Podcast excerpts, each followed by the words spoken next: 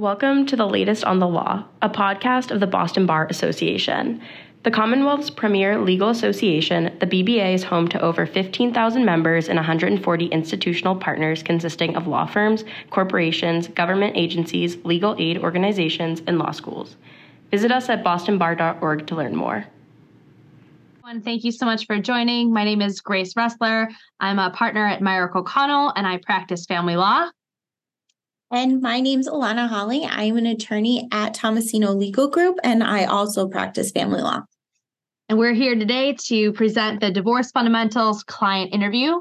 Um, thank you again for joining. So, um, you know, I think we have all been in situations where we've been interviewing a client, and you think to yourself, what is the point of what I'm doing right now? And today we're going to talk about the goals of interviewing clients, um, both from our perspective as an attorney and possibly from the other side, from the goal of the client or the potential client when they're interviewing us.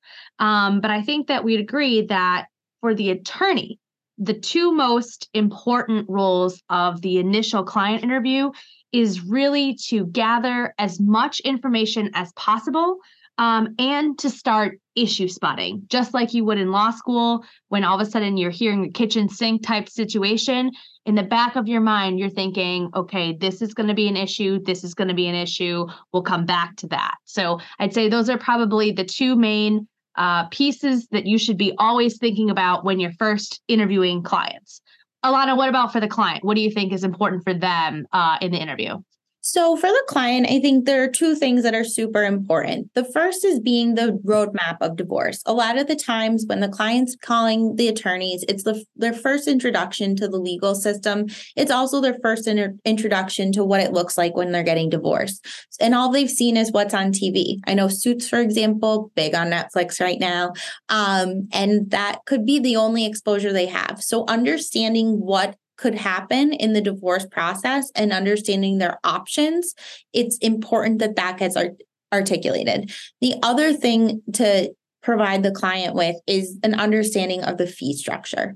So, how does your office operate? How do you operate as their attorney? Who will they be working with, and what is that going to cost them? So, we'll be discussing um, both how we go through getting this information for the attorney and also making sure that we inform the client of the things that matter most to them. Um, and so, pretty much, you know, this day and age, eh, your first introduction to the client can happen a few different ways. But basically, you're on the phone with them or you have a Zoom with them. And what is the most important information that you need to get from them? You know, what I like to do is I want to know most importantly what their names are, what their name is, what their opposing party's name is, where they're living, what they're doing for work and their income, any children they have and how old they are, and really just have the client get a lay of give you a lay of the land. Where are they in this process? What are they calling you for today? And you know, one of the things I find when I call and when I have these meetings is some people come in super prepared. They have a lot of questions. They're ready just to kind of sit there and listen and have you guide them. Um, other times they are just bubbling at the surface and want to tell you everything under the sun. And so I really say I start off my conversations with okay what works best for you? Do you want me to help guide you? And i can ask you questions so i can figure out what it is i need to know so i can uh, tell you what to expect? Or is it better for you just to kind of tell me your story? And it's probably 50 50 i don't know about you grace but it's probably about 50 50 you know what works for them.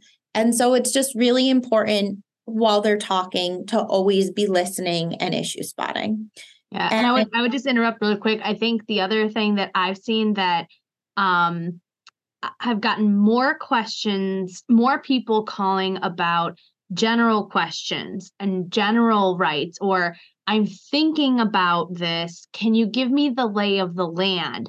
Which is a different um it's kind of a I don't want to say it's a different animal, but certainly in that person's mindset, you have to remember maybe they don't know what they want yet. And so you're going to start kind of talking in generalities about things um, versus if they're coming to you, they've already made up their mind. they want to proceed with a divorce or they've already been served, in which case they don't have an option to not. And I think sometimes you just have to keep all of that in mind when you're talking and to keep those ears open um, because it, it might be a little bit of a different conversation with the client depending upon which way they're coming in from and what, what their background is. And I think that's such a good point, and I agree with you. And also know that again, since this is the first time that they're maybe engaging with the legal system, they are inform- trying to gather this information. So you may have a great call, and then you hear nothing. Um, mm-hmm. and it's not unlikely six months go by, nine months go by, a year goes by, and they call you and say, Hi, do you remember me? Um, you know, I know we talked about getting divorced. I'm ready to do it now. Um, and so, you know, always keep that in mind. And also, too, um, before I really get into things, somebody might not be ready to get divorced or may not be ready to hire you mm-hmm. or may find somebody else who they find to be a better fit but that doesn't stop them from telling their friends that or people they know that I did talk to this great lawyer, you know, you should talk to them. And so you should always treat even if you don't think that you're the right fit or someone's going to hire you, you should always treat that conversation um with the professionalism that you would anyone else because you never know where you're going to get your referrals from. That's a good point. That's a really uh, good point. So, in terms of when the client's starting to tell your story, one of the big things to issue spot is if they have children. And if they have kids, finding out what's going on in terms of the parenting of the children. Are the parties still living in the same house? Are they living in separate residences? Have they established some kind of parenting plan? Um, do they have an idea or a goal of a parenting plan that they want to reach? You know, there, I believe there are other divorce fundamental series, and I encourage everybody to take those because they're really fantastic. That will talk about parenting in more detail. But, you know, starting out, some people they don't know the difference between legal and physical custody, and they just say, I want all of the custody. And so it's important to really explain to them well, what is custody? What is physical custody? What is legal custody? What does a parenting plan look like? And sometimes you learn through what they're explaining to you that really they're looking for some kind of joint parenting plan or a plan that's really every other weekend and a couple days during the week. Um, and so you just have an idea of what they want from that regard. Um, child support you know are they the primary wage earner? Are the child children primarily living with them? Who is going to have to pay support? And what is that likely going to look like? You know we can always run try, i try not to touch child support guidelines while i'm talking to them just because as you sit down and you gain more information about their finances you can really guide them because i find some people get really stuck on the number but you can at least give them the information about what constitutes a child support order and what are some factors um, that go into that calculation. The other things you're listening for are what extracurricular activities do the children do? Are those extracurricular activities disputed? Um, you know, do you think that they will be disputed going forward? And who's paying for them? Um, same thing with medical expenses. You know, how has treating the children from a medical, dental, um, psychological perspective been going during the marriage? Have there been issues? Who usually pays for that? Who has the health insurance? And then if the children are older, where are they in terms of going to college? Are they in their junior, senior year of college and needing to figure out what come where they're going and how that's being paid for? I mean high school.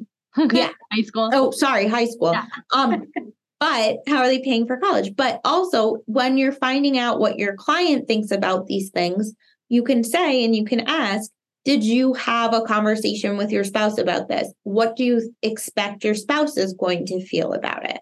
And you can, you know, give them information about what the court usually does. Um, by way of example, you know, if somebody calls you and they say that they have, they're currently living in separate houses, they have two kids, one's about 16 years old, the other one's 11. Um, you know, they have college coming up and they the other child is super involved in extracurricular activities and the other parent is traveling all the time, you know, but the other parent is saying they want a 50 50 parenting schedule. And the person who you're talking to is saying, you know, I don't think that he's going to be, he or she's going to be able to have um, a 50 50 schedule because I've been picking up the slack and caring for the kids you know some of the issues you're hearing you know that you're going to have an issue with the parent you may have an issue with the parenting plan. You may now need to figure out if this case goes forward well what is the other party's work schedule? What does that actually look like? How often are they traveling? Um you know with child support does how often is the one parent covering for the other in terms of parenting? Is an upward deviation of child support appropriate? Um, with the ch- one child going to college, like we talked about. Where are they going to go to school? How much is it going to cost? What are the parties' positions relative to how that payment should be? I was going to add to um, one thing. I don't know if you've experienced this. Is um, I think a lot of people don't know that extracurriculars are not included in child support. That comes up very frequently.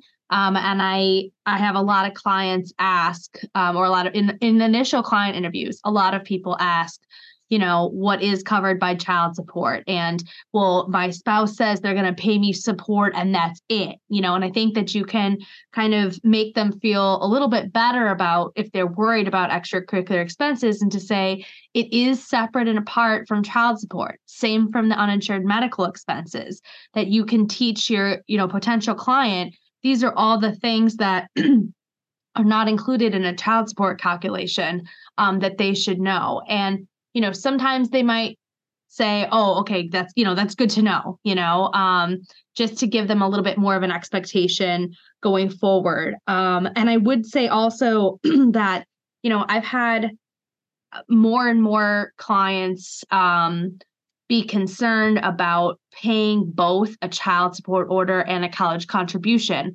And I think that in an initial, you know, you never want to give a potential client um, you know, false hope that that you know suddenly they're not going to be paying for college or they're not going to pay child support and college or whatever but i think that it's healthy to sometimes even at the initial meeting i do print out um, if i know that they have children in advance I do print out the child support guidelines um, and I give them a copy to go so that they can take it and read it. Um, and then if they do become your client, certainly you can spend some time on it, but to give them a sense of this is what a judge would be looking at. Here's your reading, here's your reading homework for the evening as well. But I think it's important to um, you know, not represent in a first meeting what can happen you know what what will happen to them but certainly that it's just you know all of they're all the same dollars and it's a question about where they go. Mm-hmm. yeah and so on the feedback of kind of piggybacking up pigging back off of kind of dollars you're also going to be wanting to find out like we talked about what are the incomes of the parties? So are they w2 employees? Do they own their own business um do they are they a 1099 you know what does their work history look like? How have they how do they earn their money? Um and really has there been any change in their income that they they can think of that could be upcoming? You know have they are they going to be getting demoted at work? Are they going to be promoted at work? Um do they see that in their industry, there's been mass layoffs. I mean, that's something that's been happening right now to a lot of my clients, unfortunately. In their companies, there's they're going through layoff rounds. Um, is that something that could happen? And if it does, you know, what are they thinking of doing? Are they looking for new jobs? Um, you know, those are all things to talk about. And if they're business owners, what kind of business is it? Is it seasonal or is it a business that is year round and you know they earn and it's well established and they earn what they earn from it. Lana i have a question for you. Do you ever get the potential client that comes in and says well i'm just going to quit my job. And what oh. do you say to that person when they walk into your office? I say where i understand your frustration and where you're coming from you cannot quit your job because if you quit your job and the court it's just shown to the court that yesterday today you woke up and you decide you're going to quit your job it is more likely than not that the court is going to attribute income to you and that means that you are going to still be seen as having this same amount of income that you had prior to quitting your job but no job in which to earn the money. So that is a regular conversation. Um, that happens far more than I like, even after the case gets started. Um, but you know, it's setting expectations and it's understanding to where the client's coming from because how frustrating to have to pay somebody support if you feel they're not doing everything in their power or potential to earn money um, and it's your hard earned money. So understanding where they're coming from, but at the same time, giving them that reality check of that's very nice. You'd like to quit your job. You don't get that. You should not do that. And uh, don't, I do not advise that. There you go. Um, uh, the another issue spotting um, thing that you want to be looking for um, when you talk to these people is to see exactly what kind of assets we're dealing with because obviously divorce or modification could be either um, but um, you know a lot of this has to do with not only the children but also the money. And where is where are these assets? What are their values? How are we going to be dividing the marital estate? Um, so specifically looking at and trying to understand what real estate they have what investments they have, if they've got, you know, brokerage accounts, if they've got cash accounts, um, retirement accounts that they have. You know, a lot of couples, I don't know about you, Alana, I see, I run the gambit in terms of what people know or don't know about their finances. Um, some people know every single account that every single person has in their relationship. Other people walk in the door and they say, My husband and I have always kept separate finances. I have no idea what he has, and I only have $10,000 in retirement, and that's it. So um, be prepared to, to talk about exactly what's on the table there. Also, just other things to kind of note, you know, um, vehicles that people drive are they leased? Are they owned? Um, are they loans? Life insurance policies. This is always um, a favorite for me. Life insurance policies, if they're whole life, they have a cash value, which is a an asset um, in the marital estate. So if they know that there's a whole life insurance policy, you want to make sure that they disclose that. Um, other things that uh, you might want to inquire about any what I call toys, um, boats, RVs, kayaks, um, ski-doo, you know, anything that has value um, like that, that you're going to want to know about that. Um, and then memberships, you know, sometimes, um, you know, if you have a membership to a country club, there might be a bond associated with that. There's a cash value to it. If you have, um, you know, ownership ownership to, in another membership or, uh, you know, country clubs, um, Bru- you know, Bruins t- season ticket holders, that kind of thing, you'll want to know about those things. So always look for that. Um, really quickly, with respect to the properties, um, it's always interesting to see and to inquire about how certain things are held. Um, so things might be held jointly by title, but you should always ask who's on the actual mortgage um, because you might have to refinance if somebody uh, wants to keep the the former marital home, for example. But in a lot of circumstances, maybe only one party is on the mortgage, and that party won't have to refinance the mortgage if they don't have to remove another person from the debt. So it's always a good thing to ask and kind of issue spot for that. Um, and so also, oh, sorry, what oh, was that? Sorry, Grace. Um, but also too, when it comes to the properties, one thing to find out too, like right now, the mortgage and being able to refinance is a really big issue we're all having because of the high interest rates, but also what contributions were made to these assets. So, mm-hmm. specifically with properties, I don't know about you, Grace, but in my practice, I see a lot of times the parties may have had help buying their home, whether that came from a family member or was a gift, um, or perhaps you know one party prior to the marriage entered the marriage having that property and mm-hmm. knowing those those are things to be issue spotting and being aware of yeah Absolutely. And I know we haven't we haven't discussed it, but I think the other thing in terms of issue spotting, certainly always ask if the couple had a prenup.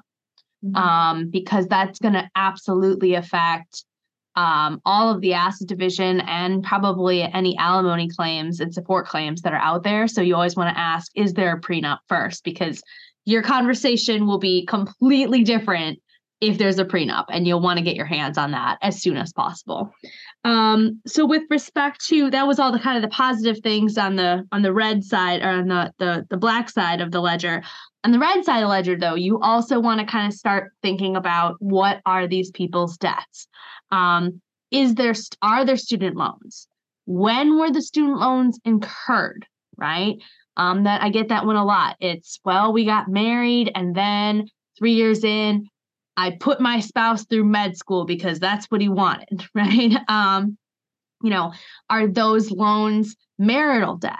Are they the loans that are going to be solely solely one person's after the divorce? Um, again, with the real estate, you want to look at mortgages, see who's on things, how much of the property is in debt. Are there home equity lines on top of the first mortgages? That's always a big one. A lot of the cases that I see one of the spouses may have taken out home equity lines without the other spouse knowing, or they have said, um, yeah, we took out a home equity loan. I thought it was only 40, but then they start seeing the documents are like 70,000. So you want to understand exactly what else is out there.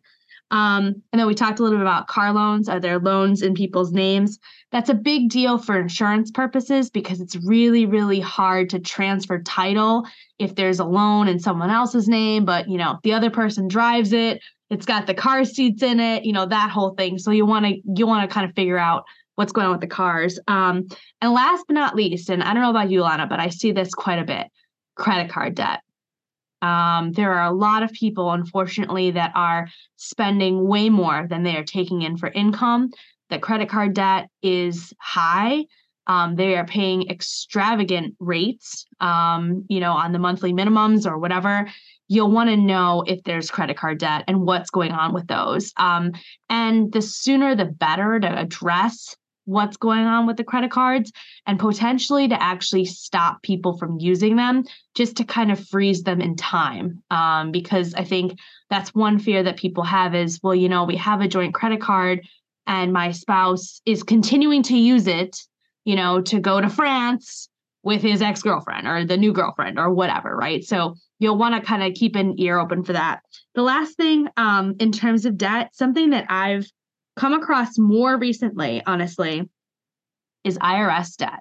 I mm. think um, during COVID, I think a lot of people got behind on paying their own taxes. I'm seeing a lot of more, t- a lot more tax bills in the last year or two of unpaid IRS debt. And what people don't necessarily realize is that um, if you do not make a payment plan fast enough with the IRS, they will start to raid your accounts. They will raid your assets. I just had a client that happened to the other day.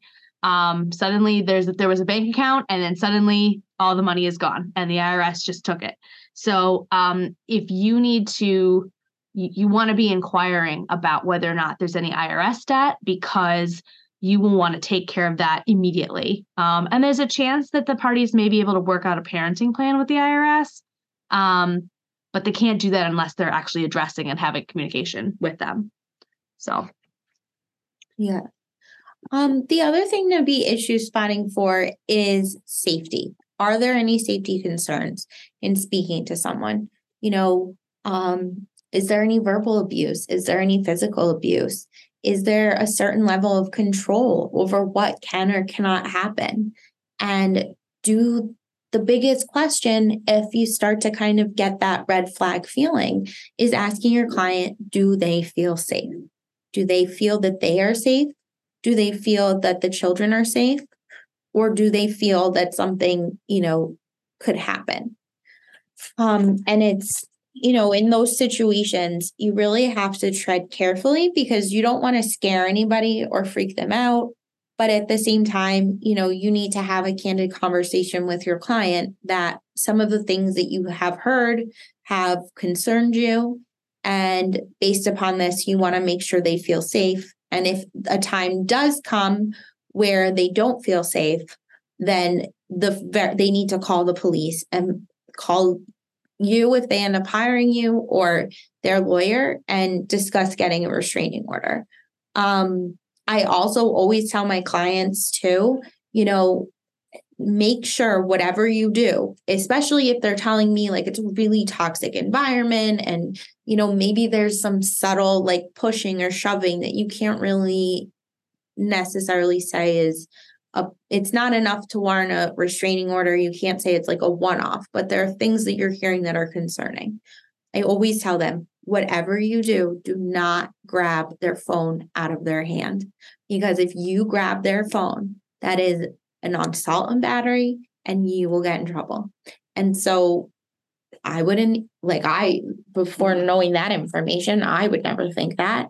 Um, so I always put it out there so my clients are aware of that. Um, you know, so that that's a big thing. And you have to really make sure you have the right candor in the conversation with your client when you're discussing that or the person who's calling you. Um, you know, we talked about this a little before with the jobs and where people are at in their lives, but also figure out timing. You know, is somebody is somebody is it an older couple? Is someone reaching retirement age soon? Um, how old are the kids? Is a child going to be starting kindergarten? And if the parties are separating and planning to move to separate towns or already living in separate towns, are there going to be issues with where the child goes to school? Um, again, like getting a new job, is that coming up? Is that happening? You know, do we need to go in in after filing the divorce? Do we need to go in and try to get temporary orders? Um, because there are life events happening and the client doesn't foresee an ability for the parties to agree. And the last thing is, is there any upcoming court date?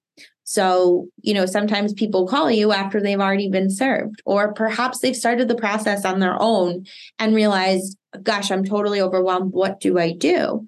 Um, so it's important to know if there's any upcoming court dates and also um, you know, is there any other attorney in the case? Have they worked with anyone before? That's an important thing to suss out. Um, I get I have uh, just a couple of things to add on the upcoming court dates. Um, you know, I'm sure we've all had a situation where someone calls you and said, I need someone for tomorrow. Um, I know I can tell you, I don't know about you, Lana. I, I can count on my hand the number of times that I've actually taken a case where there was a hearing the next day. Um, similarly, I don't think I've ever taken a hearing within seven days of being called.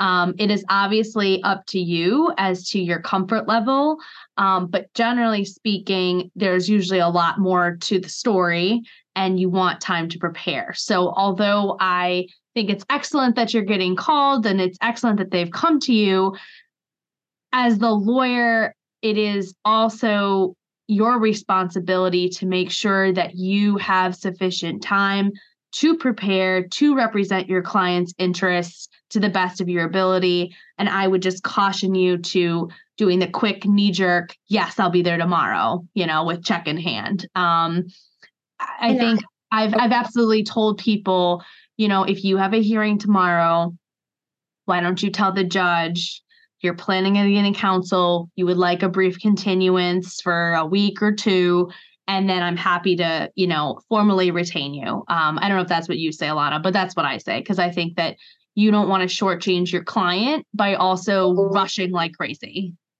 No, that's exactly what I that's what I was going to say is you can always tell that person, you know, I'm happy to talk to you. I'm happy, you know, to get your information because your case is so soon. I'm not going to be able to come on board and be able to effectively represent you.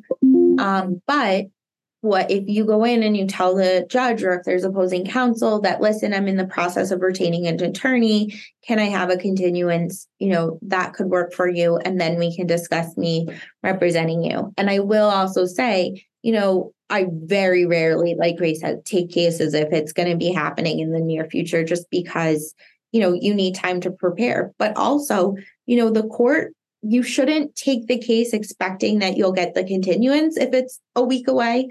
Because for example i i have taken on cases that you know you have maybe like a week a week and a half which is enough time to start getting basic information but not fully able to you know go in guns blazing and i've gone in and asked for a continuance and the court will sometimes say like listen you took this case knowing that it was happening in seven days. Counsel, like this isn't appropriate. And that's more to defer clients from like attorney shopping and drawing out the case than it is, you know, to dissuade lawyers from taking on cases, but it's something to know and be aware of. I would just add also similarly, do not take a case that you're not available for the first hearing. And I get that call a lot. And if someone says, I've got a motion for temporary orders on, you know, on November 10th, would you take the case? If I am already scheduled to be in court on November 10th for another client, I am not taking their case. And I am telling them, I you should go to someone else because I cannot move that other hearing that's been set for four months or whatever. Mm-hmm. Um, so, all right. So we've talked about kind of issue spotting and what your job is um, as the lawyer in terms of listening to their story. And I think you know a lot of mention. You know, we're either we're talking to them on the phone, we're on a Zoom, or old school, we're in person, right? But either way, I think the one of the benefits of the interview is that you can let them talk and you're kind of listening, asking questions intermittently if you feel like it, but letting them tell their story. Because for a lot of people, as a lot of said, this might be the first time that they've even disclosed to anyone that they're getting a divorce. I've had that many, many times. And, you know, always have a little bit of tissues ready to go because it's emotional for everybody. Um, but one of the other things that kind of comes up is all right, well, let's just say now there's going to be a divorce what is what are the two kind of paths that this case could take? So one of the things that i always tell the client or the potential client is about the differences between a 1a divorce which is the joint petition and the 1b divorce which is filing the complaint just to get the clock started so that you know that you'll have a hearing a pretrial conference um, within six months of that. A lot of people uh, you know always say like oh, I don't want to file or I don't want to upset them or whatever. And I think one of the things that I like to tell the potential client is I totally understand, but it also kind of behooves you to start this process. If they have counsel, I'm happy to call up the other lawyer and say, you know what? We filed just to get something on the docket, just to get us a court date that we know to hold our feet to the fire. Happy to work with you in between you know and i think a lot of clients feel better about that.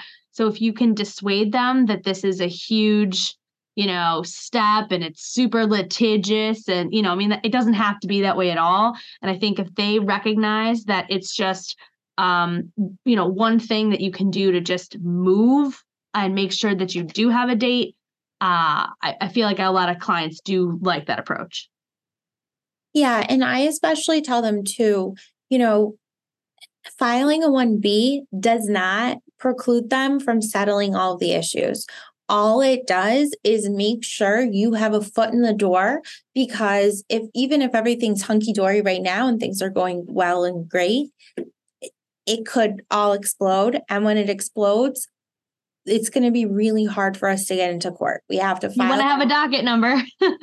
we got to file the complaint. We have to wait to get the summons. We have to get the other party served. And then we have to get in on the temporary orders. And that could be months from then. So it's almost better, you know, if people are on the fence and like, well, I don't know what to do. We said we'd figure it out jointly. You say, but you still can, but this just protects you. And, you know, by no way are we making it adversarial. And we can be very clear about that and send like a fluffy letter. Um, there's a lot of ways to go about this but you know it's a big um important detail is having that docket number so you can get into court. Um and the other thing that we talk about is the financial statement. Um a, you know we did talk about financial disclosure and learning about you know what is their income what are their jobs what are their assets? Well that goes on this document called the financial statement. And they're depending on their incomes. If it's under $75,000, it's the short form. If it's above that, it's on the long form. And you kind of walk them through what the expectations are for the financial statement. And it's everybody's least favorite document um and you but you explain to them you know you need to have the court needs a financial picture of your case of this point in time to find out exactly what your assets are and what your income is and what debt that you have and what are your expenses? What are you spending money on? All of this is extremely important in figuring out what kind of support order is necessary and what kind of asset division is necessary. Um, and letting them know like you're going to hate this but once it's done um you know we can now have this document to work off of um, we are also explaining to them 410 disclosure. So, anytime a divorce is filed within 45 days of the um, summons being served, the 410 disclosure is due. So the 410 consists of the last three years of tax returns, bank statements, retirement and investment accounts, any loan applications that have been um, filed or done, and then the last four pay stubs and information about um, health insurance. If explain to the client this is necessary and are they able to get this these documents? Do they need any help getting these documents? Um, you know a lot of people have not really both in doing their financial statement and 410 disclosure you know some people may have not thought about their finances for years and they know they have some accounts somewhere but they're going to have to look into this which boggles my mind every single time but okay um so you know you talk to them about why it's important that they get it, how they can access them online, um, how they can go to the bank and request it if they need to do that. Um, but you let them know it's important that it gets done.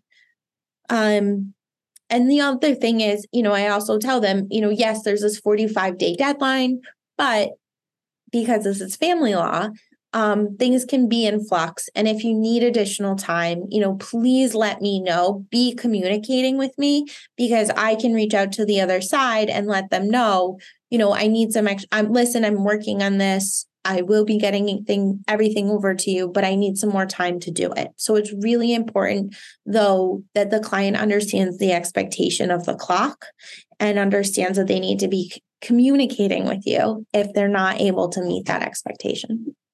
Yeah, and also another um, kind of good good thing that I always tell the client in terms of client expectations um, is also telling them about Rule 411, which is the automatic restraining order on assets. Which, if you're the plaintiff, once you file that complaint for divorce, it is in effect. If you're the defendant and you've been served, it is now also in effect on you, which basically says that you cannot um, you know borrow or encumber or dilute any assets um, except to pay for legal fees and reasonable living expenses. It's usually a pretty hot topic if somebody you know basically you can't go and sell real estate without the other person um, agreeing in writing after this goes down. You cannot change beneficiaries on any of your policies or your health insurance or anything else like that. People um, i think a lot of people don't know about those rules and i always want to make sure that they have it. Sometimes i also bring the full um, 411 uh, language with me and i handed that to them uh, when they leave. But it's important because there are severe penalties with violating 411 and you always want to give the potential client the heads up that obviously you don't want to recommend doing anything and if they really have a question about it, they should always be talking to you or another lawyer before making a move that might hurt them. Um, and my experience is that judges do not appreciate the violation. So you never want to put them in a position where they've done something wrong and they haven't even known about it. So um, always tell them about the automatic restraining order on assets. Um, the other thing which has been modified over the years, there used to be a um, a parenting plan, a parenting course that parents had to take. Um, it was free. They just reinstated the requirement again starting today. Um, I don't remember what the new standing order is, but essentially, the I think that there is a new expectation that if you can stipulate to all parenting plan issues, you do not have to take the course. If you cannot, then you are not excused and you have to take the course.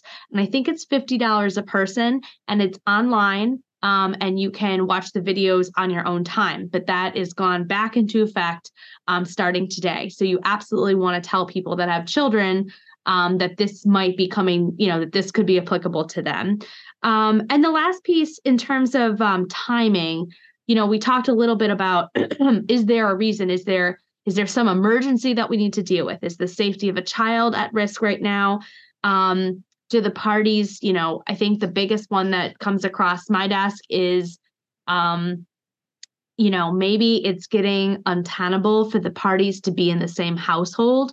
You certainly never want to put your client at risk of having a restraining order put on that person, you know, or having them fight physically at home, that kind of thing. Um, and so you always want to advise that if someone is planning on moving out of the house and there are children, you want some kind of parenting plan in place you want that to be issued as some kind of a stipulation that is made into a court order. So, getting those motions for temporary orders scheduled might be a good idea, especially if you can't agree to what the parenting plan would be. But you never want to advise a client um, to leave without having a parenting plan. So, um, and then I just generally tell them, you know, after the motions for temporary orders, the other things that would happen is you'll get a pretrial conference that happens roughly six months after filing. At the pretrial conference, the judge is going to um, expect everyone to have their discovery complete and that we're going to talk about where we are and where we are apart in the case. And hopefully the judge will weigh in on some of those issues. And we'll have to have a memo and we'll have to have a four way settlement conference beforehand. Um, and then to say, you know, ultimately, if we cannot settle after pretrial, we might have one more status hearing and then there'll be a trial. It's a long way away, but just to give the client kind of a an overview of what could possibly happen in their case. Yeah. And a lot of times, you know, they're asking, well, what if this happens? What if this happens? And, you know, it's the classic legal answer of it depends, but you give them an idea by using that roadmap. Well, if this happens at this point, this is what we do. Um, you know, and during this time period, Bless you. Thank you. Um, if during this time period, for example, like somebody wants, they say, what about mediation? What about conciliation? You know, you let them know, like, this is something you can do throughout the process. Um, and you just kind of give them the lay of the land based upon what their expectations are and the issues that you're hearing um, them discuss. The other thing um, to go over with them is the fee structure. We talked about that before. So, what is the retainer that you need to do the case, and what are the rates? So, for myself, for example, I work with two other lawyers. Um, me doing the meeting may mean that I'm going to be working on the case, but it could also mean someone else in my office could be. So, it's important to let them know, you know, who they are, um, and how much everybody costs so there's no surprises. Um, you know, when setting a retainer in a case, sometimes depending on the issues, I may ask, say, I need a lower retainer. Sometimes I may ask for more. You know, recently I had a client call and it's a 1A divorce. The reason why they need a lawyer is because they had somebody else, the parties got along, they had somebody else draft it and they went up to the court uh, not represented. And there were a lot of issues with the agreement. And the judge suggested that they both hire lawyers. Um, so, you know, maybe that and the other lawyer is drafting the agreement. So maybe I do a lower retainer because I know there's probably, you know, there isn't essentially an agreement. These parties got along enough to do this. I'm not the one doing the laboring or of the drafting, um, but I have to consider the fact that, um, you know, there could be red lines and that's going to cost money. I always tend to Grace, I don't know about you. I tend to have a higher retainer because I think that family law cases at times can get really expensive really quickly, especially if something heats up. And I would rather not catch people by surprise. So if they know that they've already paid that money, they know it's there. Um, and it's always great, even though it hardly ever happens, to be able to give people money back um, for your services. Um, and, you know, one thing when you're talking to the people and having the initial consult is listening to what their financial situation is, figuring out if you're the right lawyer for their case. Um, can they actually afford your services or are they going to really spend everything that they stand to gain by hiring you? Um, and I oftentimes try to suss that out while talking to them and give them referrals to other attorneys who perhaps cost less than I do. Um, mm-hmm. Um, my favorite question, though, Grace, and I'm sure you get this, is how much? Okay, I hear what you're saying. Thanks for walking me through this. Uh huh. Okay, you want a retainer of $10,000. Okay. But how much is this going to cost? yeah. And I always say, I, I really don't know it depends. They like to, you know, say, well, if it's this much, then based on your hourly rate, it's this many hours. So does that many hours make sense to you? And, you know, I am, it's so hard to give a cost of services because of the complex issues that come up in these cases. And because you never really are quite sure at the initial stage what's going to happen. I mean, how many times, Grace, have you had a client come to you and they say, Oh, this is going to be easy. We agree on everything. There's no problems here. And all of a sudden, Pandora's box. Everything's a problem. yeah. Every single thing is an issue. You need to get business valuation. You need a forensic accountant. You need house appraisals, everything. Um, you're in court every three months trying to deal with something. Um, you know, you don't know that from the onset. And I very much caution everybody on here to really um, explain why it's so hard to give that estimate and why you're not comfortable doing so. Because I think you only not get yourself in trouble, but you know, the clients really glue into certain things. Sometimes they have a date in their head for the day in which they're getting divorced. Sometimes it's the number. And so, you know, I really try to discourage that because you just, this is beyond your control. How someone's divorce goes is beyond, beyond your control. Right. Um, so one other thing which you should do before you sit down with someone, um, you know, and, and we're Alana and I are talking about, you know, initial consultations here, right? Now we're assuming that you've already done an internal conflict check. Um, I generally make sure that I have already run my mm-hmm. conflict check to make sure that I have not, you know, that my firm has not represented the other side in any capacity. Um, even if they've represented my, uh, you know, even what my client would be, I, this kind of sometimes comes up. You know, if let's say that my client owns a business and my firm represents the business, um, I don't always take the client on because I figure, you know, maybe there's a subpoena that's going to have to be sent, or maybe there's going to be a bunch of discovery on my client's business. Well, the firm that would be handling any kind of defense of that is my own firm. So you always have to be on the lookout for that kind of thing too if your if your other firm represents some other entity that they're connected to. So always kind of check. But you know, you you do want to make sure that you're doing the conflict. And I cannot tell you, it's happened to me maybe three times where um, even someone in my own office talked to a husband and four days later the wife called me. And we had already done the conflict search and the red flag came up and everything else. But you know you think oh, what are the chances? You know, well, they happen. it's a Boston is a small town and it happens. So it's worth it to do the conflict check. Don't ever forget because you don't want to get into a situation where all of a sudden you're talking to someone and you realize that you've already talked to their spouse. And then all of a sudden you can't represent them anyway. Um, quick couple of quick things. I know we're running out of time, but you know, sometimes Oh yeah. Before you go into it, what I'll just say is because we are just about out of time, yeah. you know, while Grace is going through kind of the last couple of points, um, if anybody has any questions and you guys want to put them in the chat, we can start, I can start seeing what those are um, while we kind of finish up so we can uh, answer any questions you guys have before Thank the end.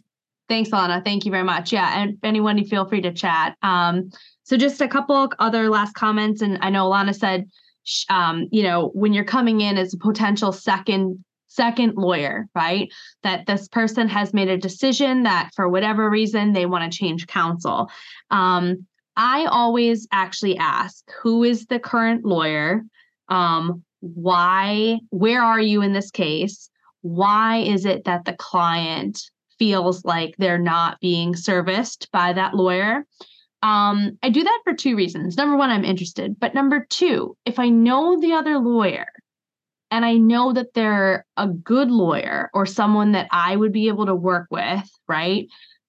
And this person wants to change, that kind of also gives me a red flag that um, you know, they're they're jumping ship for a reason, but it could be that, you know, the lawyer is telling them advice that they don't want to hear.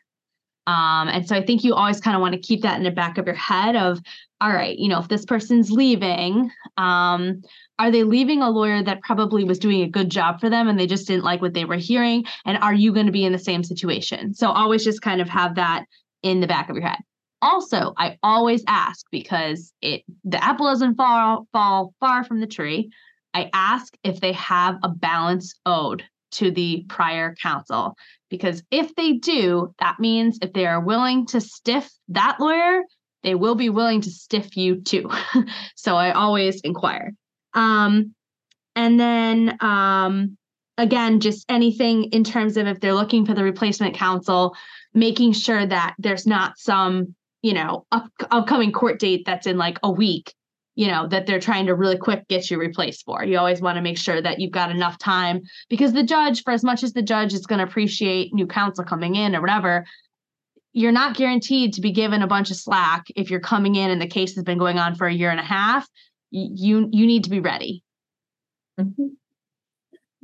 um you know and i think like I said, really mentioning to the clients during the call about mediation, um, conciliation, and what that's like. Also, maybe consulting with uh, different guardian, having guardian ad litems or mm-hmm. um, any financial or forensic people in the case so they know like those may be a part of it um that's really important but i think you know in closing i have two really two big points to make you know these people are coming to you for help. I always feel that it's a privilege that we get to help them. They're going through some of the most emotional turmoil time in their life um, and they don't really know what to do and where to turn and you know they need somebody to help get them to the other side and that's very much what i feel we get to do in our job as divorce attorneys. Um, that being said you know you're not there to be their punching bag to be there for you know them to get through all of their emotions and feelings you know you are there to be their legal advisor. And sure, sometimes, you know, it blurs, you're a therapist, you're a social worker, your best friend. Um, but if you you really need to trust your gut about people and if you're in a position that you can be selective about your clients you know take that time for yourself to figure out if this is a good match you know we we want to be hired we want we want people to want to work with us but don't devalue your own value and don't discount your own value. And remember, you know, all of this can have its own mental toll on us. And so, really make sure you take cases and work with people that it's going to be a positive relationship for both of you. There's no reason for you as a lawyer to be arguing with your client because they disagree with you. They're hiring you for your advice. And if they don't want to take your advice, that may not be um, the best um, path and best person to work with. Yeah, absolutely. Yeah. And I think also, you know, in many situations, a lot of the clients are going to be going to you a lot. And sometimes that's, you know, after hours or on weekends or whatever. And you want to be able to um, be comfortable talking with these people at all hours. And you want to make sure that you, um, you know, the, the that you're okay talking with this person. So I think that it's okay to be picky about who you choose to be as your client. You want to be able to have a good working relationship with them. And if you get this vibe during, you know, gut reaction, gut check, if you get a vibe during a interview um, that you just don't think that you are going to gel with the client, or you think that even when they're talking to you, that they're taking positions that you wouldn't be comfortable taking in front of a judge because remember your reputation is on the line too when you go before a judge then i think then you can politely decline even after an interview and i think that that you're doing yourself a favor if you do and you're doing a disservice to yourself if you don't All right. Well, I want to thank everybody for coming today. I don't see any questions in the chat.